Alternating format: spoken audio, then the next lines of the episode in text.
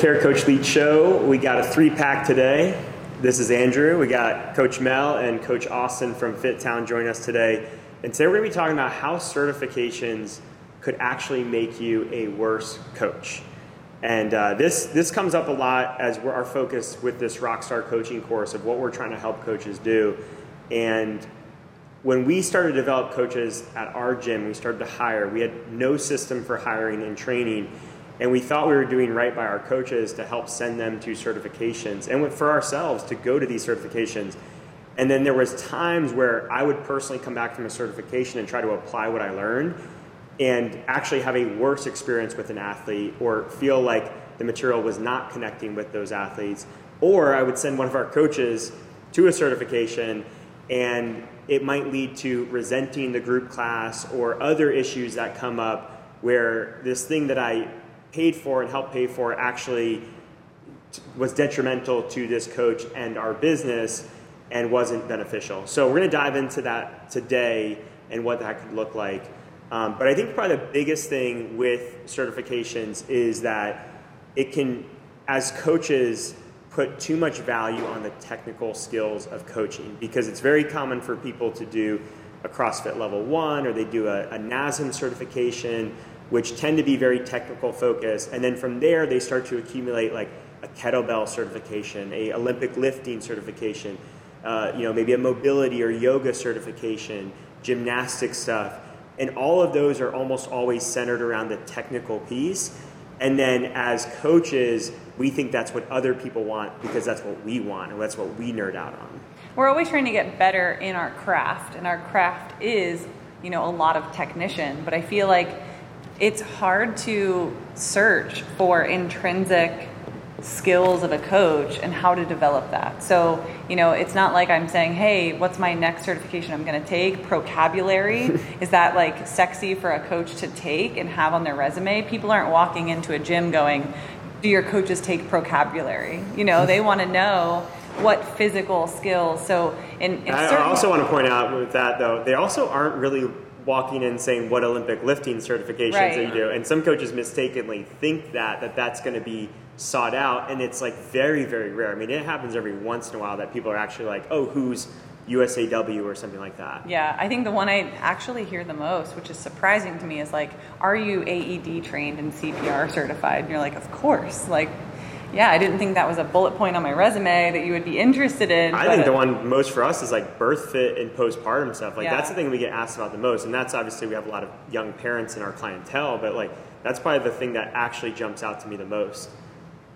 Yeah, and I think it's funny because we are, you know, most of us, if you're in this group space, you're in a very general space, and you can go to a cert like an OPEX programming certification where they just absolutely dial in on certain aspects of it, like the energy systems and you name it. And although you can take aspects of that, bring it back, and improve your craft, you can also jump off the deep end and make these, you know, moms and grandparents like kill themselves trying to hit these like certain goals that you feel like they should be able to obtain because that's what you learned over the weekend. And it's a little tricky, right? Because the, the certifications you go to or the courses you go to, the seminars you go to, like it kind of is their job to sell you on why their product is so good. Mm-hmm. And when you come home from those, you feel really excited. You're like, wow, I just learned so much.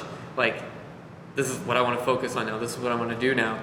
And you basically forget anything else you had learned previously. When we were talking before this, I kind of like used like the tool belt reference. Like, you know, the goal of a coach or certifications, in my opinion, is like, how many more tools can I keep adding to this belt?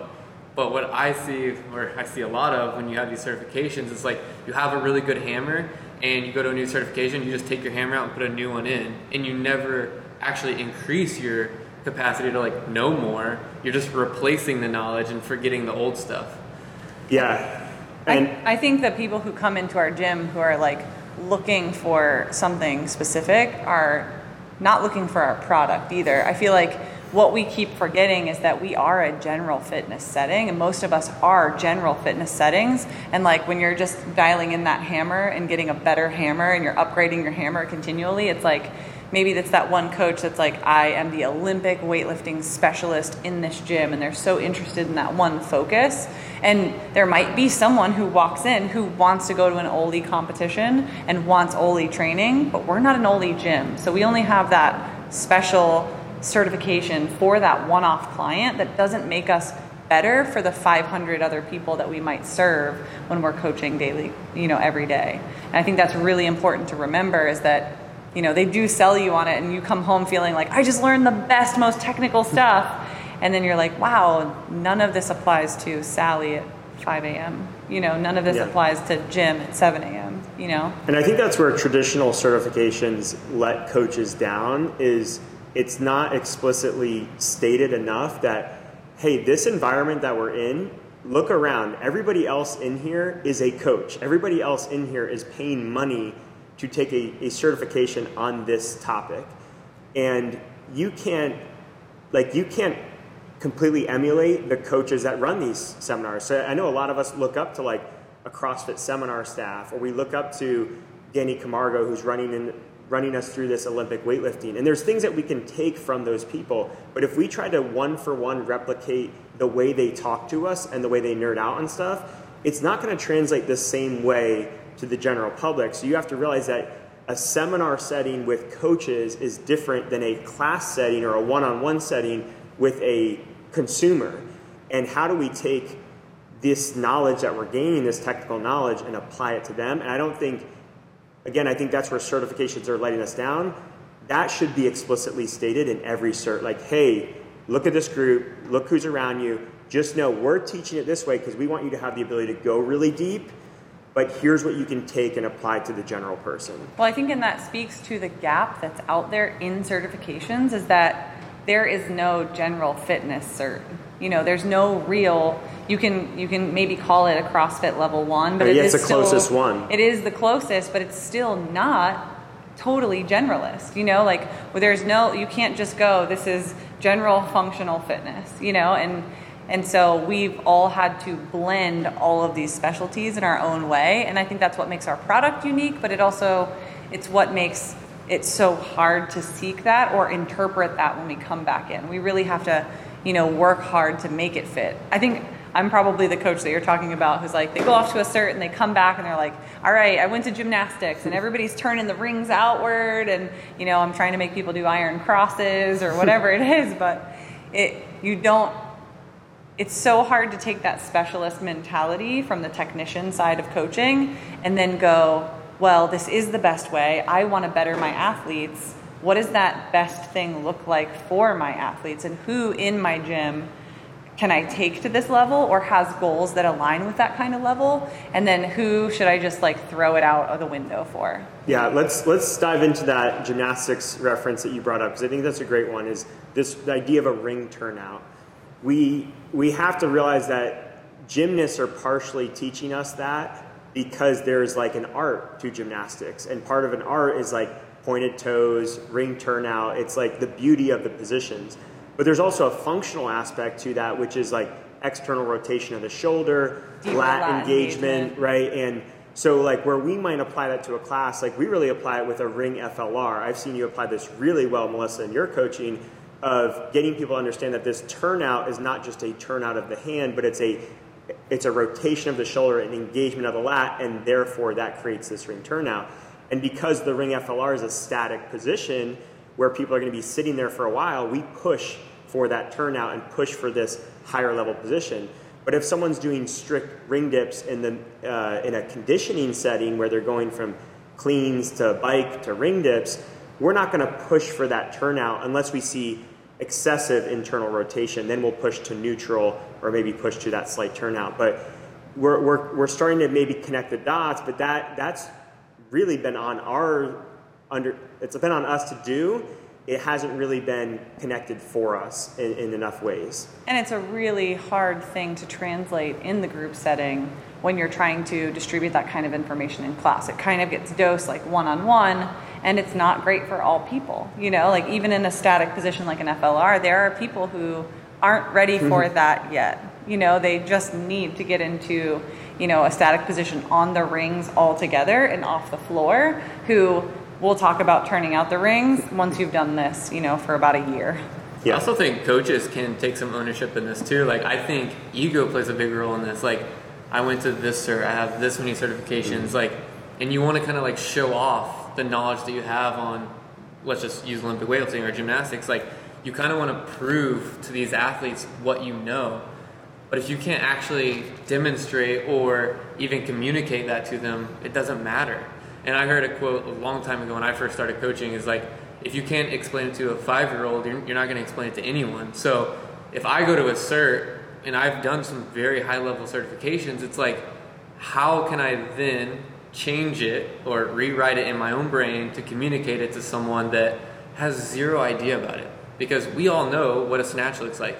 And when you talk about position one and the pull and yada yada, we all know what that is. But someone who comes into our gym has no idea and they probably actually don't care. Just make me move better, keep me safe, and progress me a little bit over time. Like that's all they care. So if you can make that sound really simple, I think that's where the magic is. Yeah, even us saying lat engagement. Right. People are like, "Are these my lats?" Yeah. And you're like, "Okay." All right, let's let's take a step back and let's just talk about you know where I want you to feel this and touch them there and say this. You know, it, it's got to be that translatable, like you said, or you're just speaking over people's heads and then you kind of sound pretentious.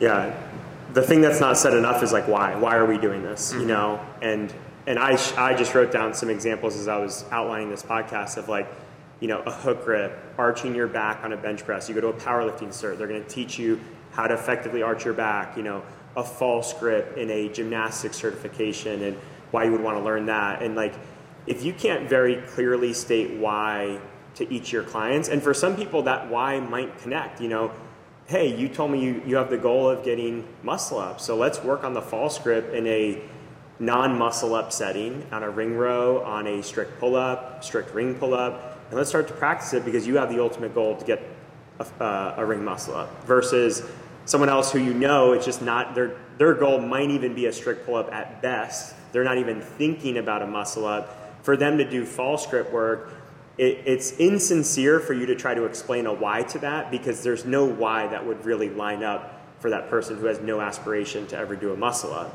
You know, and I think that we've we've had the debate about the hook grip multiple times of like if if someone says to me, This really hurts, and you're like, Well yeah, just keep doing it a lot, a lot, a lot until eventually it doesn't hurt. And and then your why is like, well, you're gonna be able to potentially hang onto the bar longer in certain workouts, or you're going to add 10 pounds to your snatch.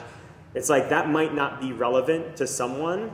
Um, where I mean, I could make a good argument for non-hook grip, which is like this is going to translate to improving your grip strength for everything you do inside and outside the gym. This is going to enable you to carry more groceries, like to be able to do that in one trip. Like, and you could say that to anybody.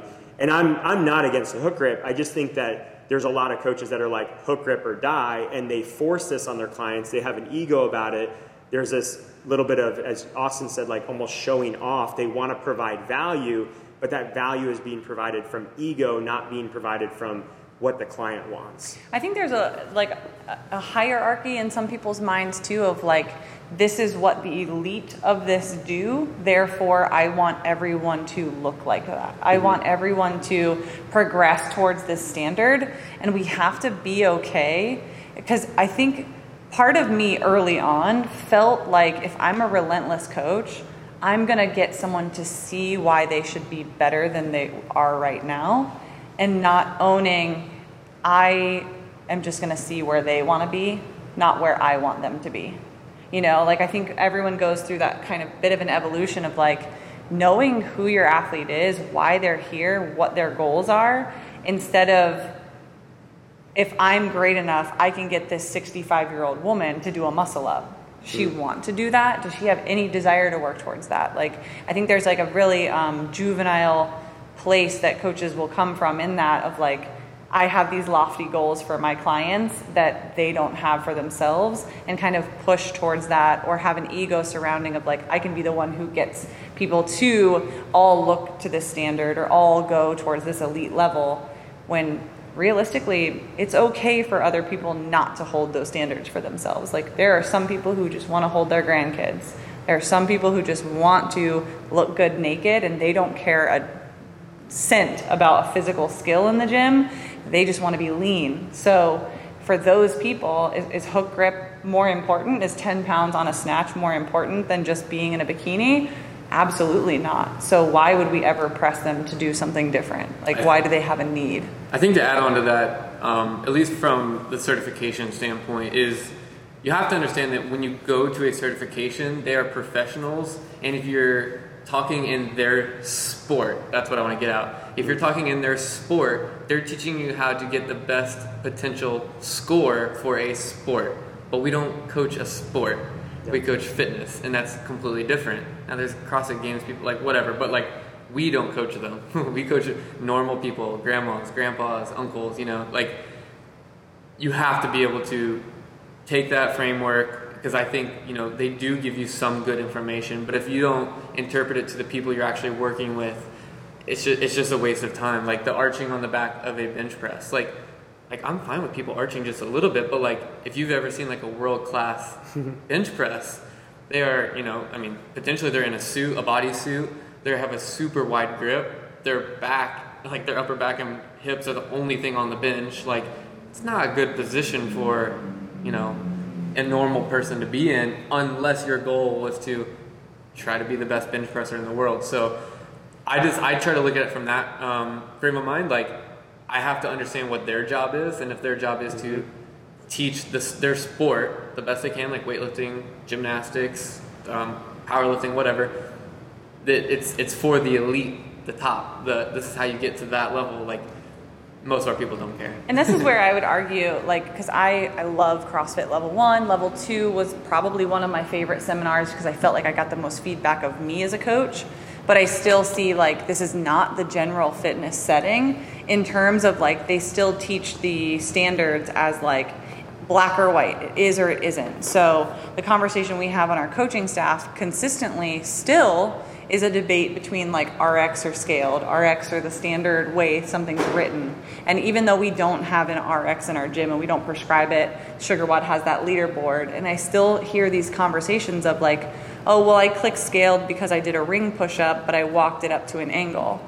And she shouldn't have put her score in because it was angled. And I'm like, but she did a ring push up. I don't care where her angle is she did a ring push up. So, what does it really matter in the general fitness setting? Like, I think things are like, it's not that she did a flat ground push up or like a box push up. She didn't do something besides the rings. She angled her rings. So, why are we having this conversation? When we're in the general fitness setting, she didn't change the movement from what it was. She just did a different degree of difficulty on it. That to me doesn't like I don't I don't have like an emotional attachment over it. I, I still think that where CrossFit level one and level two kind of leads us astray is just you know being so specific on this not being a general fitness setting, but this having like a black or white or an arbitrary standard in terms of like movement and the technician side of things, where it, it sends someone home thinking like, oh, if they don't squat below parallel, it's not even a squat, or they don't, you know, have an overhead range of motion, they need squat therapy instead of XYZ, instead of thinking about someone's overall shoulder health and someone's overall benefit to the workout of just maybe doing a front squat instead of an overhead squat. I think they get really like caught up in those black or white, is it or is it not this? Instead of sending us to the healthy way of looking at it of like, it, could this be, you know, moving someone needle in a positive direction towards more fitness and not just saying like, oh, you're doing it or you're not doing it. Yeah. Yeah, so the onus is on the coach in a lot of ways and, and the gym to create this environment where we have this more like holistic general approach.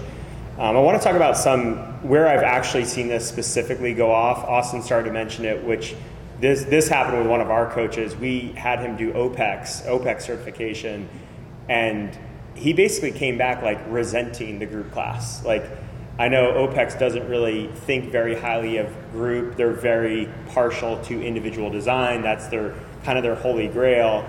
Um, and I actually like what OPEX teaches. I, I, don't really have anything against it, but I, I do think that their negativity towards a group class is really misplaced because when you take a step back and you look at, okay, there's so many people that are not currently working out. They're not doing, they're, they're overweight, they're unhealthy okay, what's missing? What's going to actually get them to follow through?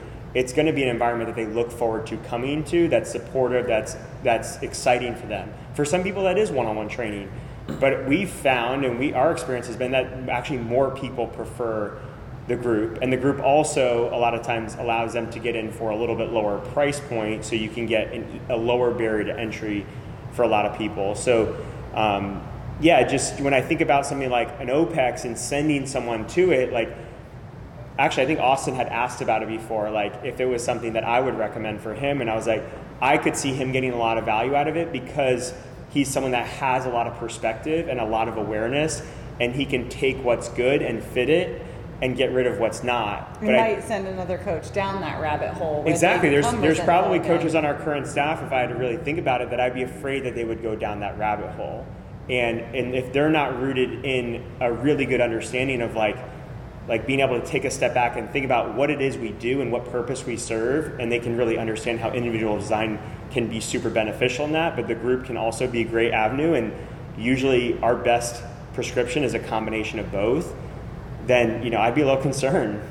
I think it i think it's really like it boils down to the individual client right? So if i know a a ton more clients that come to our gym because the group fitness environment is their jam. They want to come and socialize. They want to come and work out in a partner workout next to their friend. I also know people who do not show up on partner workout days because they're they are like terrified of that kind of experience of like being cohesive with someone else or having their workout depend on them that might be a better fit for one-on-one training. So you have to look at every individual and their needs and i think that's where a lot of coaches will go wrong and not bring a, a different perspective into a certification like that of just looking at looking at the the sell of that OPEX certification, they're meant to sell you their product too.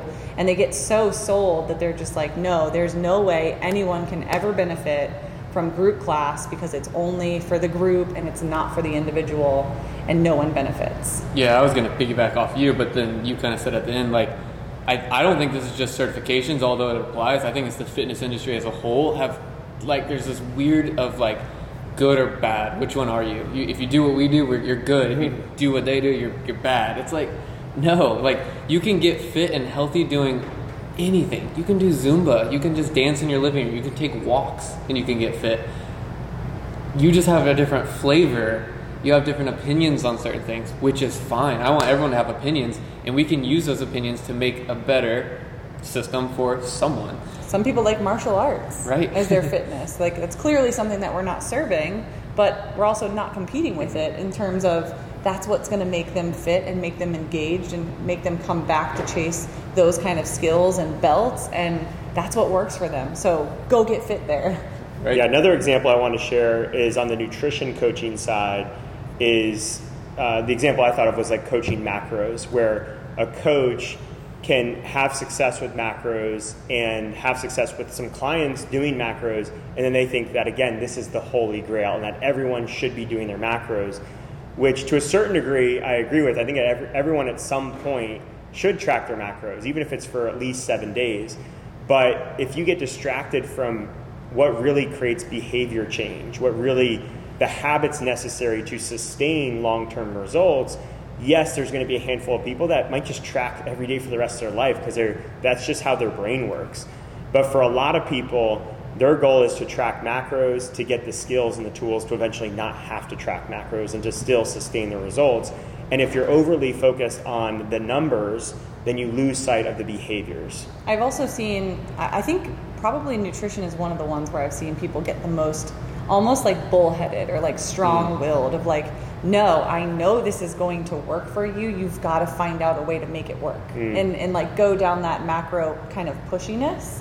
Like I've, I've had it happen yeah, it could, happen, it could happen with like keto, and I think it's it's less likely in our setting because like I don't see a lot of people doing keto certifications, but it could happen with any diet. Right, and and I think where where it people get so like results driven or you know they know this one thing has worked so well for so many people they don't take a step back. And and i've seen it happen with specifically with macros and disordered eating of like there are clients that you don't want to push in certain areas for certain reasons and they will not separate that and look to the individual just like we're saying about you know group program design and, and looking at that individual and is this working for them or not or is this good for them or not and saying like hey this is probably going to perpetuate your disorder and make you a little bit mental about if you're checking this box every day. So this would not be a great fit for you. Let's try something different.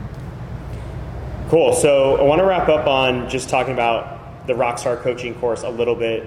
For those that are interested this is why we created the course. Like we saw this happen with our coaches. We went to develop members that wanted to turn coaches or coaches we were hiring locally or out of state. And it's like, what is the system that we're going to use to develop these coaches? What are the things that we want to teach them? And how do we actually set them up where they can, we can gladly send them to an OPEX, to a kettlebell certification, and know that they're actually going to come back a better coach because they have the right framework to filter this information through. So that Rockstar coaching course, we focus on these roles. We focus on the cheerleader, the director. We focus on the ability to connect with your clients, to be able to organize and create lesson plans, to run a group through a well flowing functional class, to be able to explain the why, right? And then also to technically coach, but understanding that the technical aspect is just one thing of what we do as coaches. It's not the thing, the only thing. And we're going to keep sharpening that tool like we still want to get better in those areas. If you guys have seen our Care Coach Lead YouTube channel, we do nerd out on the nuances of movement, but we also don't do it at the expense of the relationship, the the experience of a class and, and being organized and clean and flowing well and, and being able to detail out the why and connect those dots for clients.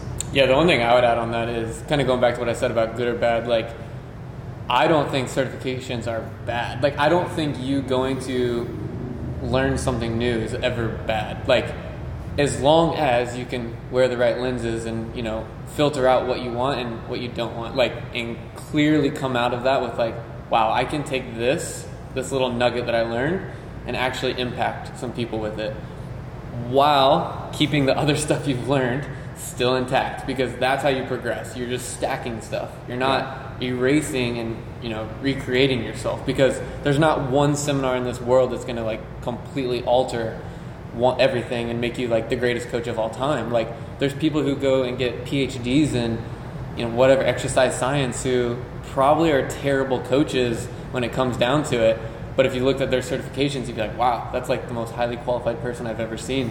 Um, which is why i actually appreciate the rockstar coaching course just because of that. It, it allows you to take the information you can learn from said courses we've explained over this, this podcast and interpret them in a way that can actually help you grow as a coach and not change you as a coach i guess is yeah. yeah. it. it definitely fills in all of the gaps. You know every certification has this little this little twinkle of what we've done with the rockstar coaching course you know they'll they'll say like you know it also takes you know people don't know people how much ca- you care. Yeah. Like people don't care how much you know until they know how much you care. But no one's teaching you how to care. And you it seems like such a silly thing to say like, "Oh, we're, you know, we can teach you how to care." But there are concrete ways to get better at delivering a care for a client. Just like a nurse or a doctor need bedside manner, a coach needs that presence and attitude that they talk about and developing that takes repetitions. It takes practice. It takes guidance. You know, it takes, um, you know, reflecting and saying like, did I go about this the best way or not? And I don't think enough coaches know how to take the time to do that. And I think what we've done really well with the Rockstar coaching course is give them tactics and tools to say like, okay, I haven't been doing this to my best of my ability, and how can I get better at it? Where are my gaps? Where how can I fill them? and kind of like self reflect and look at those places. Yeah, do it for themselves instead of always needing that outside next seminar or even their head coach at their gym to be that person for them. They can develop themselves just based on how their clients respond to what they're doing for them. Awesome. Let's wrap up there, guys. So, if you guys are interested in learning more about the Rockstar coaching course, you can head over to our website, care-coach-lead.com, or you can just send me an email, andrew at fittown.com, or connect with us on Instagram or Facebook. So thank you guys for listening. We'll see you in the next one.